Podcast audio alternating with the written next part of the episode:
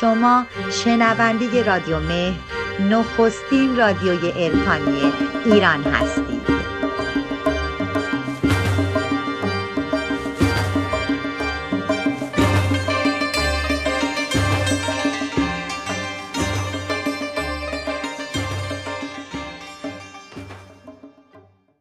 از مناجات نامه خواجه عبدالله انصاری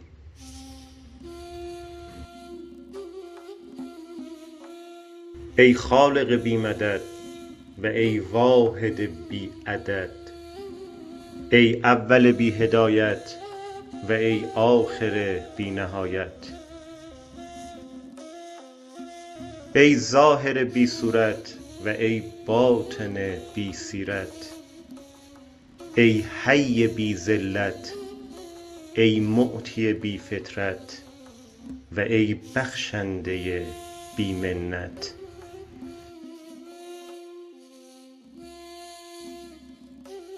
ای داننده رازها ای شنونده آوازها ای بیننده نمازها.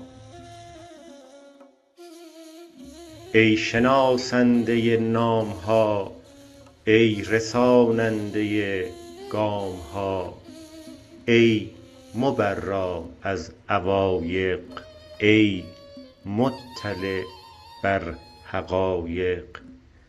ای مهربان بر خلایق عذرهای ما بپذیر که تو غنی و ما فقیر. و بر عیبهای ما مگیر که تو قوی و ما حقیر. از بنده خطا آید و زلت و از تو عطا آید و رحمت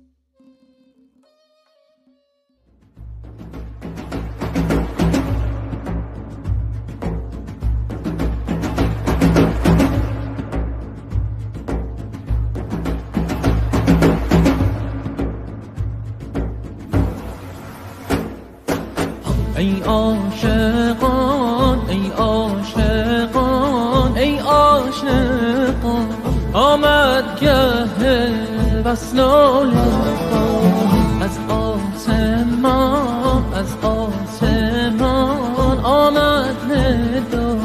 ای ماه رویان و اصلا ای ماه رویان و اصلا کی ماه رویان و اصلا.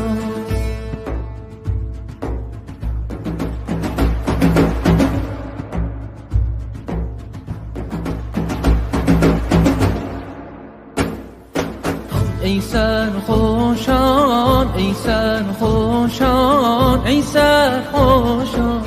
آمد ترم دامن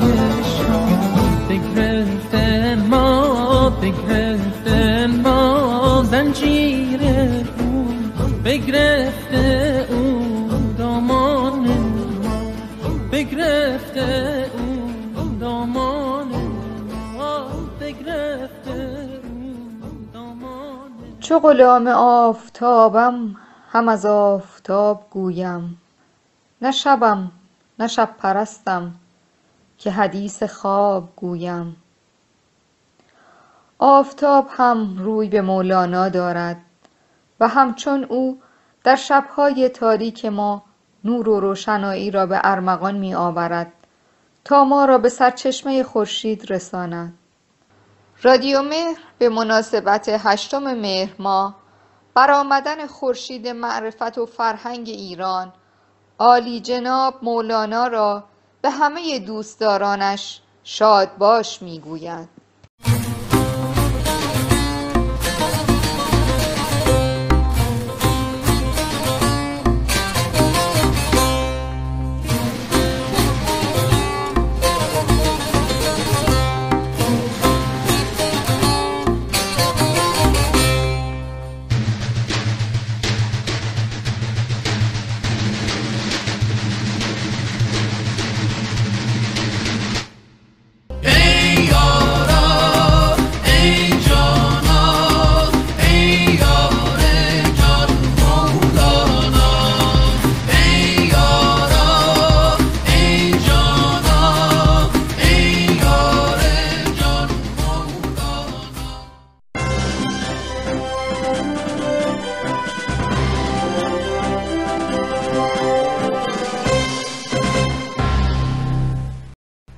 کتاب به عبارت آفتاب نوشته محمد جواد اعتمادی با محوریت زندگی و اندیشه مولانا جلال الدین محمد بلخی توسط انتشارات معین به چاپ دوم رسید.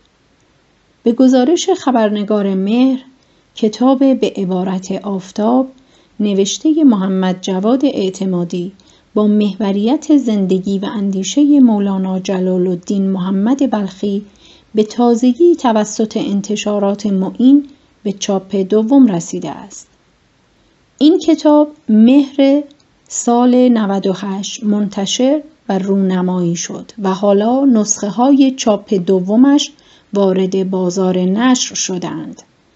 محمد جواد اعتمادی نویسنده کتاب می‌گوید در صفحات آن جستجویی در زندگی مولانا با هدف پیدا کردن وصف حال و شنیدن نقد حال انسانی که رسول آفتاب و زاده آفتاب بوده انجام گرفته است. کسی که شمس تبریزی او را چنان توصیف می کند که آفتاب هم روی به او دارد. نویسنده کتاب پیش رو می گوید مولانا خود می‌دانست در گذر قرنها نه تنها فراموش نمی شود بلکه هرچه زمان پیشتر می رود محبوبتر و شناخته شده تر می شود و می‌دید آدمیان شعر او را به صد قرن می‌خوانند چون حرف و سخنش بافته حق است. برخی از عناوین فصلهای مختلف این کتاب عبارتند از یادآوری رستاخیز ناگهان درد آمد بهتر از ملک جهان اعجاز طلب در مغناطیس روح باز آمدم چون عید نو تا قفل زندان بشکنم چاپ دوم این کتاب با 300 صفحه و قیمت 82 هزار تومان عرضه شده است.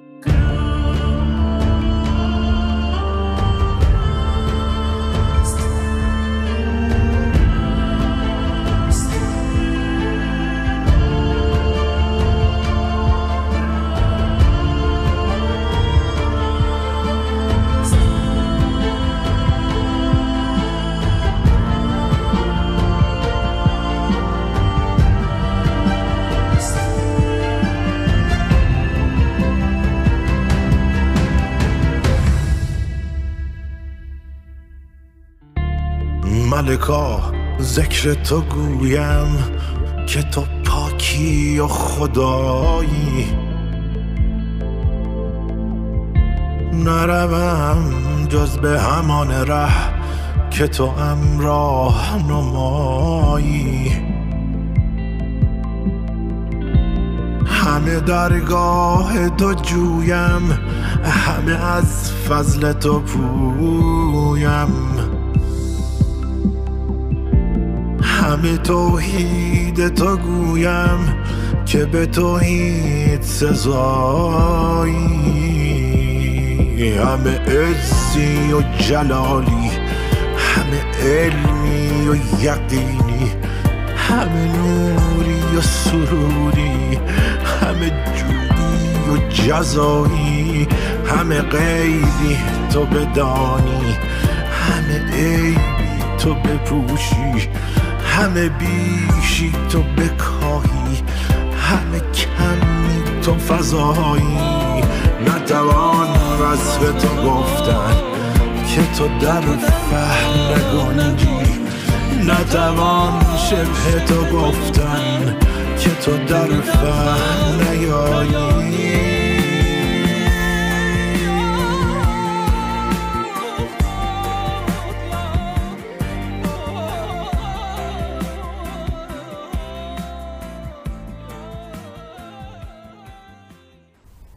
کتاب رندان جرعنوش شرح حال عارفان و مردان امی. نویسنده بابک صفت مقدمه دکتر فریدون سپری. ناشر انتشارات سرای مهر. صفحه آرایی دفتر طرح و اجرای کتاب. چاپ اول تابستان 1382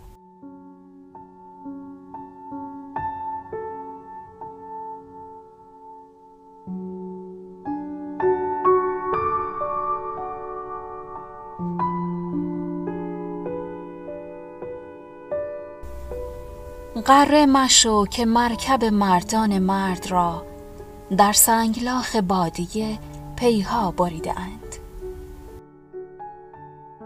نومید هم مباش که رندان جرعه نوش ناگه به یک سروش به منزل رسیده اند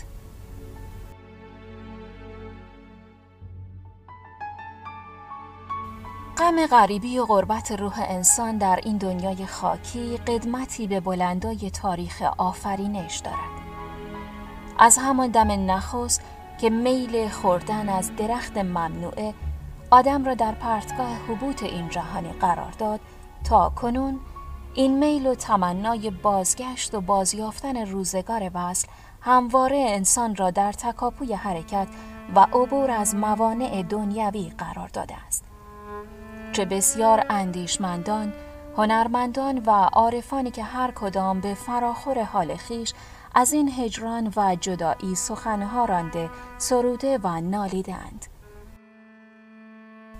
برخی این جدایی را هماواز با ناله های نی دانسته و بعضی آن را به اسارت پرندهی در قفس مانند کرده اند و سرانجام راه چاره را در هم شکستن آن دانستند. داستان سرایان و نخبگان در میان هر قوم و ملتی به نوعی دیگر روزگار وصل را در قالب حکایات زیبا و دلکش به شهرهای افسانه‌ای تشبیه نمودند و قهرمانان این داستانها برای رسیدن به آن شهرهای افسانه‌ای دست از جان خود شسته و قبول خطرات بسیاری کردند. در میان تمامی این داستانها و حماسه ها که آدمی را به سوی حقیقت وجودی خود راهنمون می سازد، یک حقیقت بزرگ وجود دارد و آن فداکاری ایثار و از خود گذشتگی است و در داستان حرکت واقعی ما انسانها به سوی پروردگار نیز رستن از خود و فانی شدن در معبود همواره نقطه اوج این درام محسوب می شود.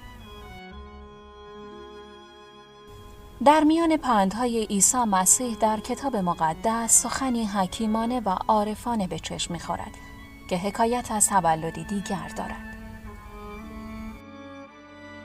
اگر تولد جدید پیدا نکنی، هرگز نمی‌توانی از برکات سلطنت خدا برخوردار بشوی. بر این اساس دو نوع تولد وجود دارد. یکی تولد از زهدان مادر و دیگری تولد از زهدان دنیا.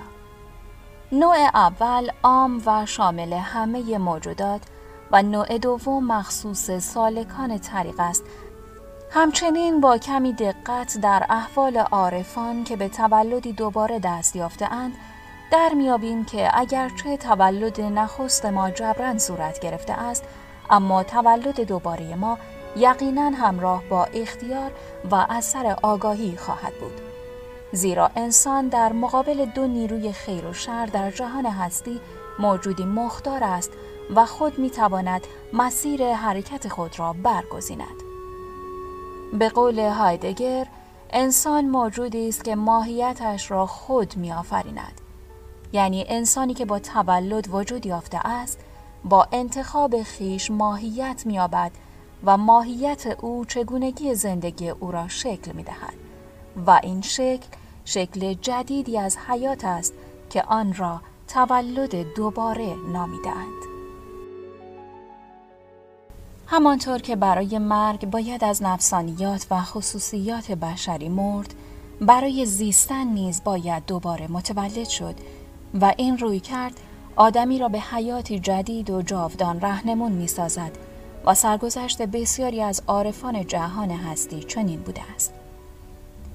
در طول زندگی ما انسانها لحظاتی فرا می رسد که آدمی در معرض نسیم حیات بخش فیوزات الهی قرار می گیرد و جذبه های لطیف پنهانی روح او را به دنیای پر رمز و راز عرفان و ملکوت آسمانی فرا می‌خواند و روح که عمری در وادی تن محجور مانده است با ذوق و شوق فراوان لبیک گویان قصد عظیمت می کند که ناگاه همان وجود آدمی راه او را صد می کند.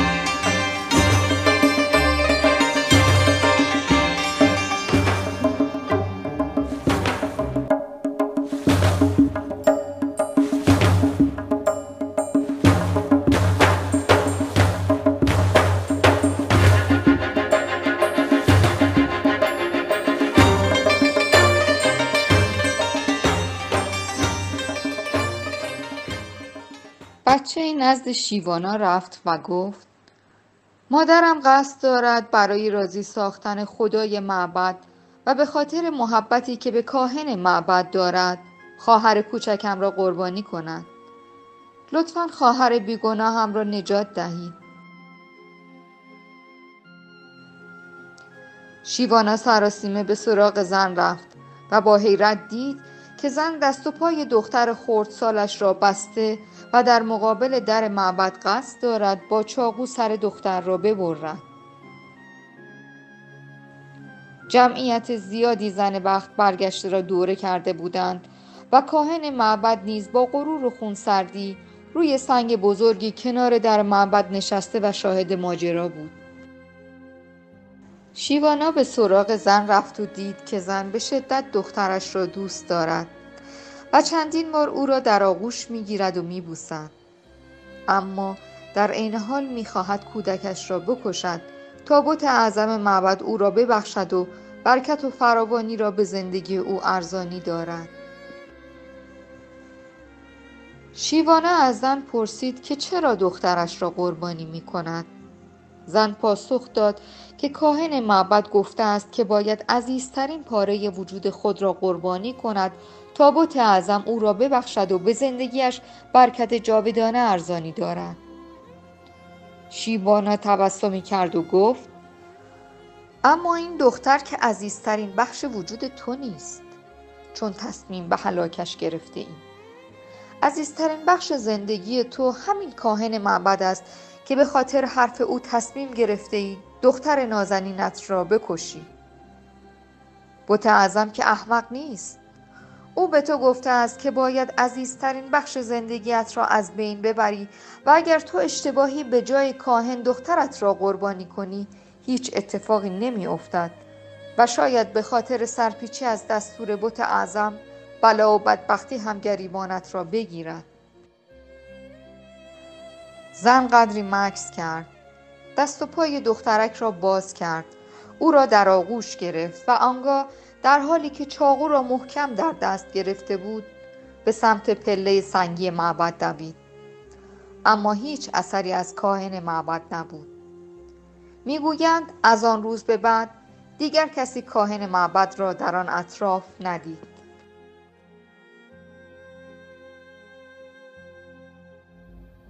ناشنوا باش. چند نفر از پلی عبور می کردند.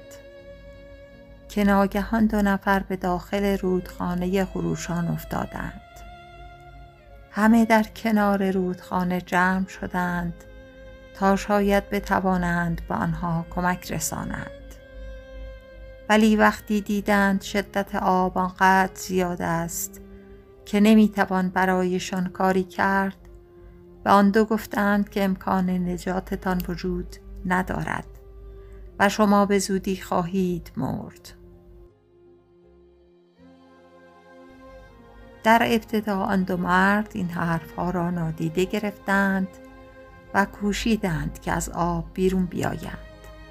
اما همه دائما به آنها می گفتند که تلاشتان بیفایده است و شما خواهید مرد.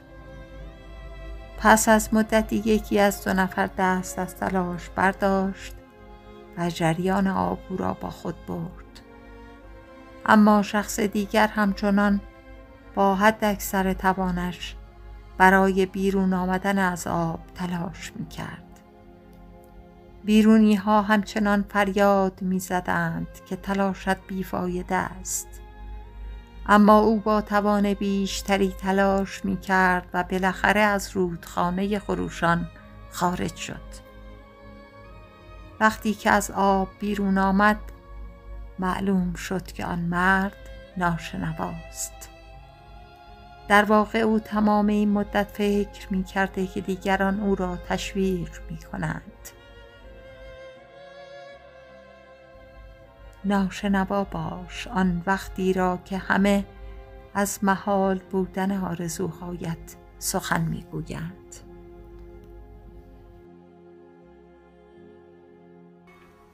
پیرمردی صبح زود از خانهش خارج شد.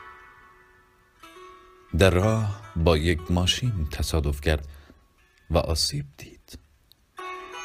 آبرانی که رد می شدند به سرعت او را به اولین درمانگاه رساندند. پرستاران ابتدا زخمهای پیرمرد را پانسمان کردند. سپس به او گفتند باید از شما عکس برداری شود تا جایی از بدن شما آسیب و شکستگی ندیده باشد. پیرمرد غمگین شد. گفت عجله دارد و نیازی به عکس برداری نیست. پرستاران از او دلیل عجلش را پرسیدند. او گفت زنم در خانه سال مندان است. هر صبح آنجا می روم و صبحانه را با او می خورم نمی خواهم دیر شود. پرستاری به او گفت خودمان به او خبر می دهیم پیرمرد با اندوه گفت خیلی متاسفم. او آلزایمر دارد چیزی متوجه نخواهد شد. حتی مرا هم نمی شناسد پرستار با حیرت گفت وقتی که نمی‌داند شما چه کسی هستید چرا هر روز صبح برای صرف صبحانه پیش او می روید؟ پیرمرد با صدای گرفته به آرامی گفت او نمی‌داند اما من می‌دانم که او چه کسی.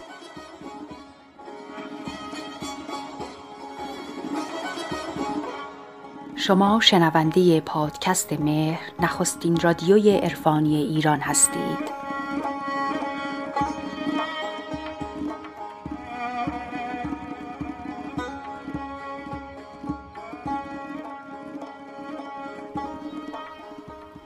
بی همگان به سر شود بی تو به سر نمی شود. داغ تو دارد این دلم جای دگر نمی شود.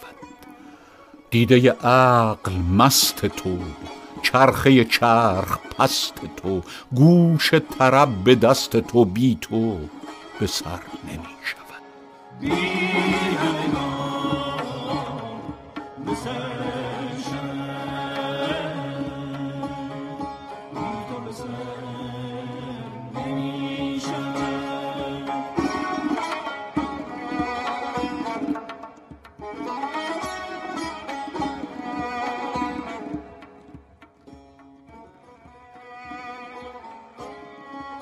جان ز تو جوش می کند دل ز تو نوش می کند عقل خروش می کند بی تو به سر نمی شود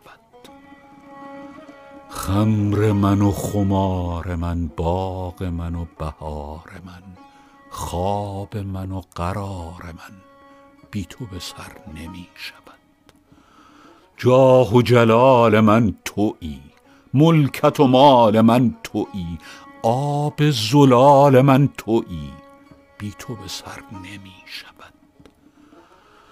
گاه سوی وفا روی گاه سوی جفا روی آن منی کجا روی بی تو به سر نمی شود.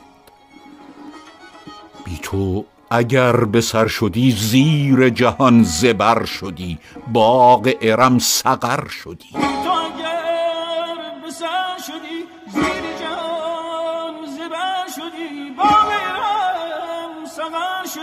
بی تو به سر نمی شود خواب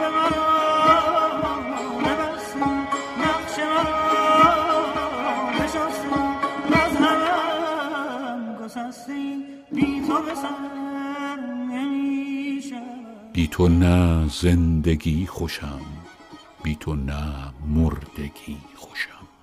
سرز غم تو چون کشم. بی تو به سر نمی شود.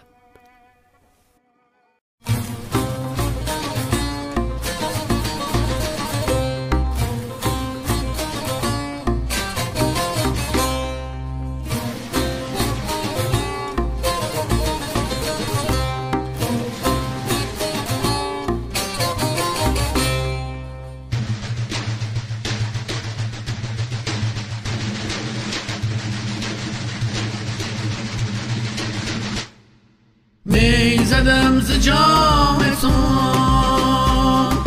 مز شدم ز کام تو می زدم ز جام تو مز شدم ز کام تو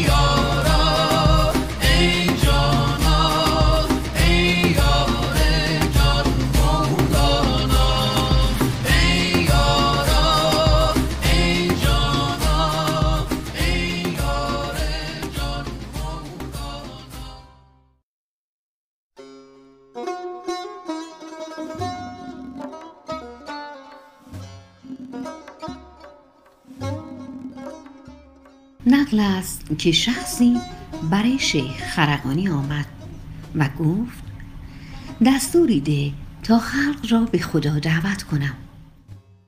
گفت زنهار تا به خیشتن دعوت نکنی. گفت شیخا خلق را به خیشتن دعوت توان کرد.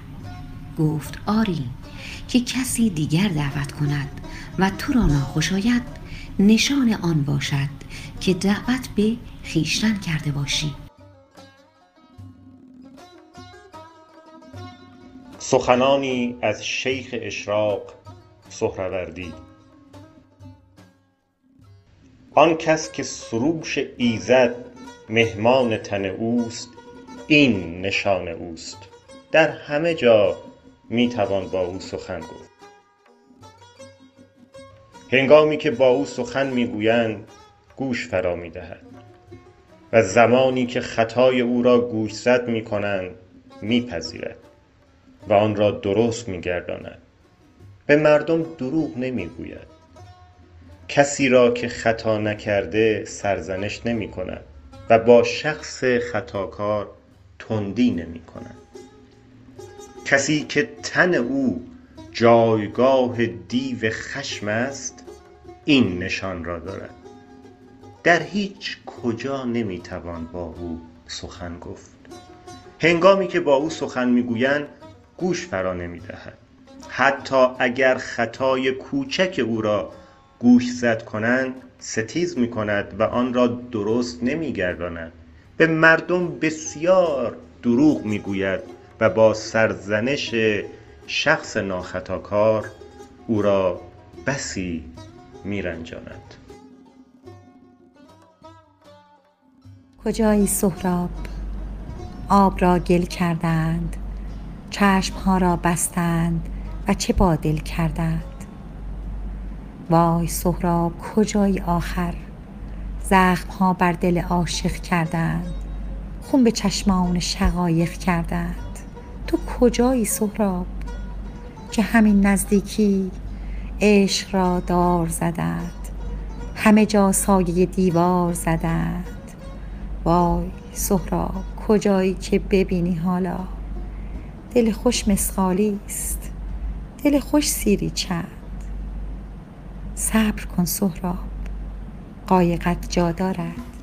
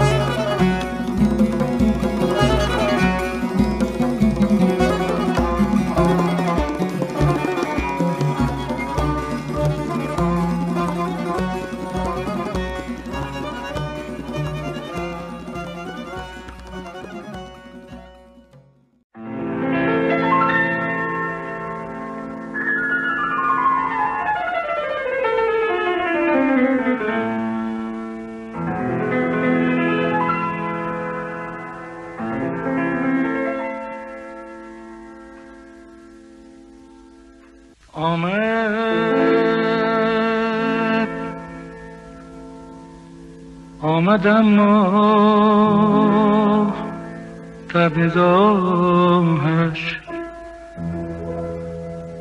آمد اما در نگاهش آن نوازش ها نبود. چشم خواب آلوده را مستی رویا نبود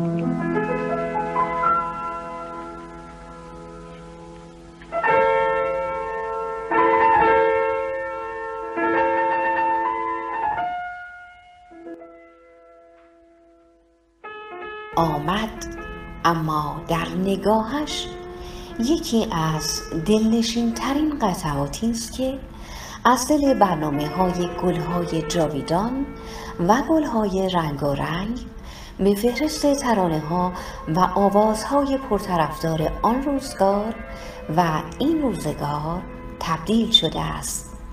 و در همان روزها نیز شایعات زیادی در مورد سرودن این غزل زیبا توسط استاد ابوالحسن ورزی به سر زبان ها افتاد که او هیچگاه پاسخی درباره این شایعات نداد. ابوالحسن ورزی زن زیبایی داشت که از خوب رویان تهران به شمار می آمد و علاوه بر چهره جذاب روحی زیبا پرست و لطیف داشت. اهل دل و شیفته شعر و ادبیات و هنر بود و با این خصائل جسمی و روحی الهام بخش طبع شاعرانه ورزی به شمار می آمد. وی نیز در جلساتی که همسرش شرکت می کرد حضور داشت و در همین نشست و برخواست ها بود که بین او و جوانی بلند بالا اهل مازندران علایق عاشقانه شکفته شد و به تدریج حدیث مهرورزی آنها به یکدیگر از پرده بیرون افتاد و نهایتا بین ورزی و همسرش جدایی رخ داد و آن عاشق و معشوق با هم ازدواج کردند. طبع ظریف و حساس ورزی از این جدایی بسیار آزرده و مکدر و ملول شد و به تدریج به آشفتگی های روحی گرفتار آمد. دوستان مشترک آنها که رنج و عذاب بی حد ورزی را می‌دیدند و احتمال می‌دادند که به جنون گرفتار آید از این رویداد بسیار رنجیده و ناراحت شدند و آن را مغایر آین دوستی و جوانمردی می دانستند و جمعا به مرد بلند بالای مازندرانی فشار وارد آوردند که زن را رها کند. و نهایتا پس از شش الی هفت ماه آن دو از هم جدا شدند و زن بار دیگر به زندگی ورزی پیوست و غزل زیبا و پرمعنای آمد. اما در نگاهش آن نوازش ها نبود بازتاب این رویداد بود. از سردی بوسه ها و نگاه های بینوازش و آغوش بدون مهر شکوه و شکایت کند و از رسوایی ها ناله سردهد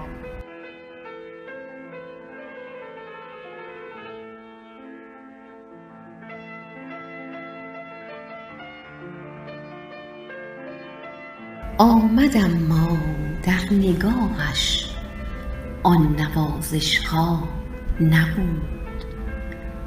چشم خواب آلودش را مستی رویا نبود. آمدم ما در نگاهش آن نوازش ها نبود. چشم خواب آلودش را مستی رویا نبود. نقش عشق و آرزو از چهره دل شسته بود. عکس شیدایی در آن آیینه سیما نبود. لب همان لب بود اما بوسش گرمی نداشت. دل همان دل بود اما مست و بی پروا نبود. در دل بیزار خود جز بیم رسوایی نداشت. گرچه روزی همنشین جز با من رسوا نبود. لب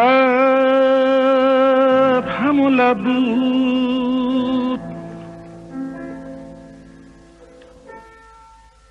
لب همون لب بود. اما بوسش گرمی نداشت. دل همون دل بود. اما مست و بی پروا نبود.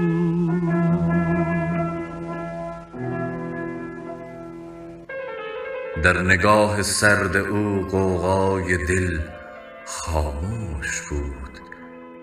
برق چشمش را نشان از آتش سودا نبود دیدم آن چشم درخشان را ولی در آن صدف گوهر اشکی که من می خواستم پیدا نبود بر لب لرزان من فریاد دل خاموش بود آخر آن تنها امید جان من تنها نبود. جز من و او دیگری هم بود اما ای دریغ آگه از درد دلم زان عشق جان فرسا نبود جز من و او دیگری هم بود اما ای دریغ آگه از درد دلم. زان عشق جان فرسا. جز من و او دیگری هم بود. اما ای دریغ آگه از درد دلم زان عشق جان فرسا نبود.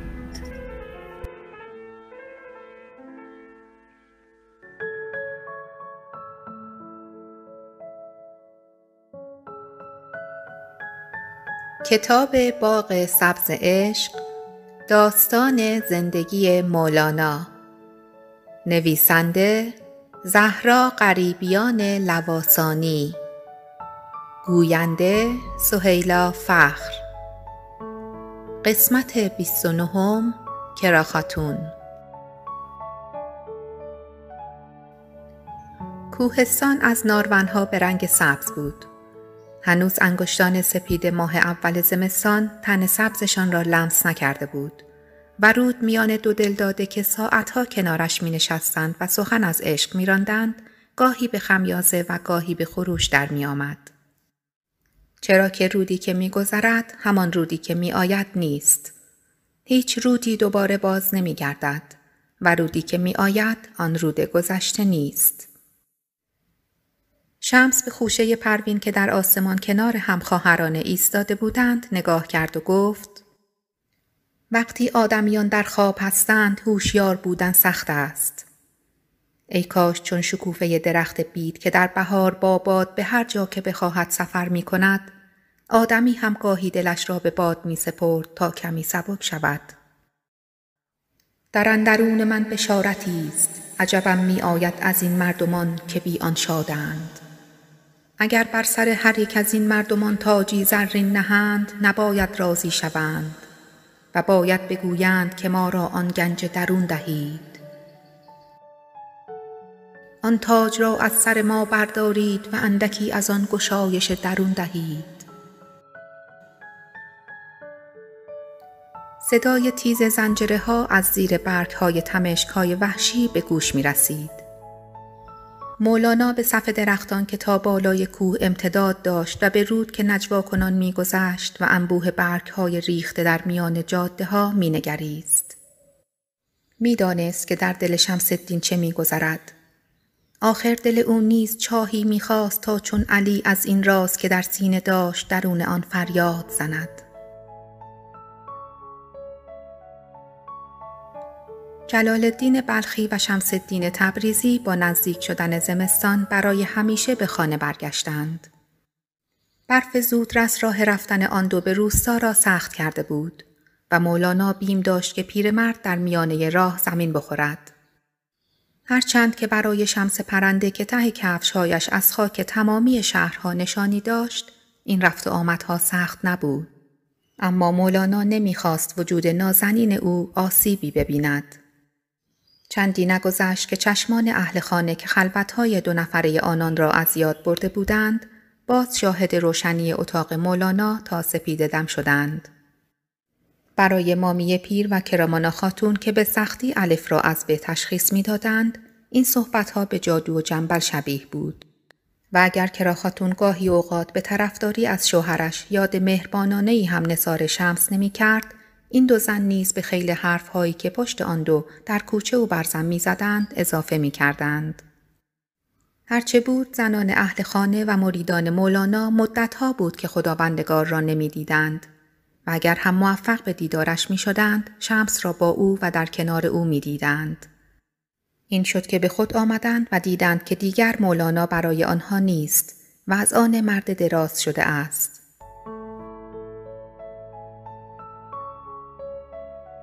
شب شده بود.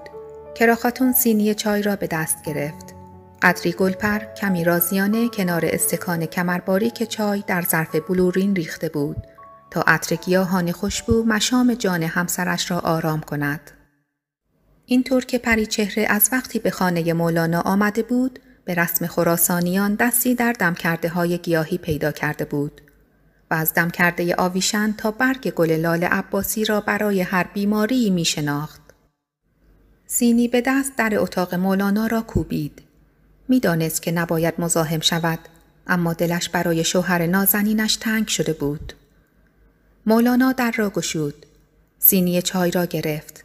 لبخند زیبایی نصار همسرش کرد و گفت شما خاتون خودتان یک دنیا آرامشید. با وجود شما به گلپر و رازیانه نیازی نیست. چای هم که از دست مبارک شما شیرین شده. به نبات حاجتی نیست چشمان سبز کراخاتون یک لحظه در چشمان نافذ مولانا خیره شد. شرمش آمد از شوهرش بپرسد تا کی شما را نبینم. مولانا سرش را پایین دوخت. او را بسیار دوست داشت. اما کاری بزرگ در پیش داشت و باید می‌رفت. کراخاتون با گوشه روسریش کمی بازی کرد و این پا و آن پا کرد. مولانا می‌دانست که دل کبوتریش چقدر بیتاب شده. گفت نازنین بانو دلتنگ نباشید. خدا به جلال الدین آنقدر عمر می دهد که باز به شما بپیوندد. اما این روزها شاید تکرار نشود. شمس الدین کراخاتون طاقت نیاورد و سفره دلش را باز کرد. می‌دانید به خاطر او چه حرفهایی پشت سر شما می‌زنند؟ مردم می‌گویند چند ماه قبل مردی کولی که معلوم نیست از کجا پیدایش شده حلوایی به شیخ بزرگ قونیه داده و او با خوردنش دیوانه شده است. از آن روز درها را به روی ایالش و خانوادهش بسته و با آن حلوا فروش خلوت کرده است. خداوندگارا حق شما نیست که برایتان چنین حرفهایی بزنند. لبخندی صورت مولانا را شیرین کرد و با خود اندیشید عشق از اول سرکش و خونی بود تا گریزت هر که بیرونی بود. بانو شما بد به دل راه ندهید. اگر برای من است که باکی از این سخنان ندارم. اما برای شما که این همه نازک دل هستید راستش نگرانم.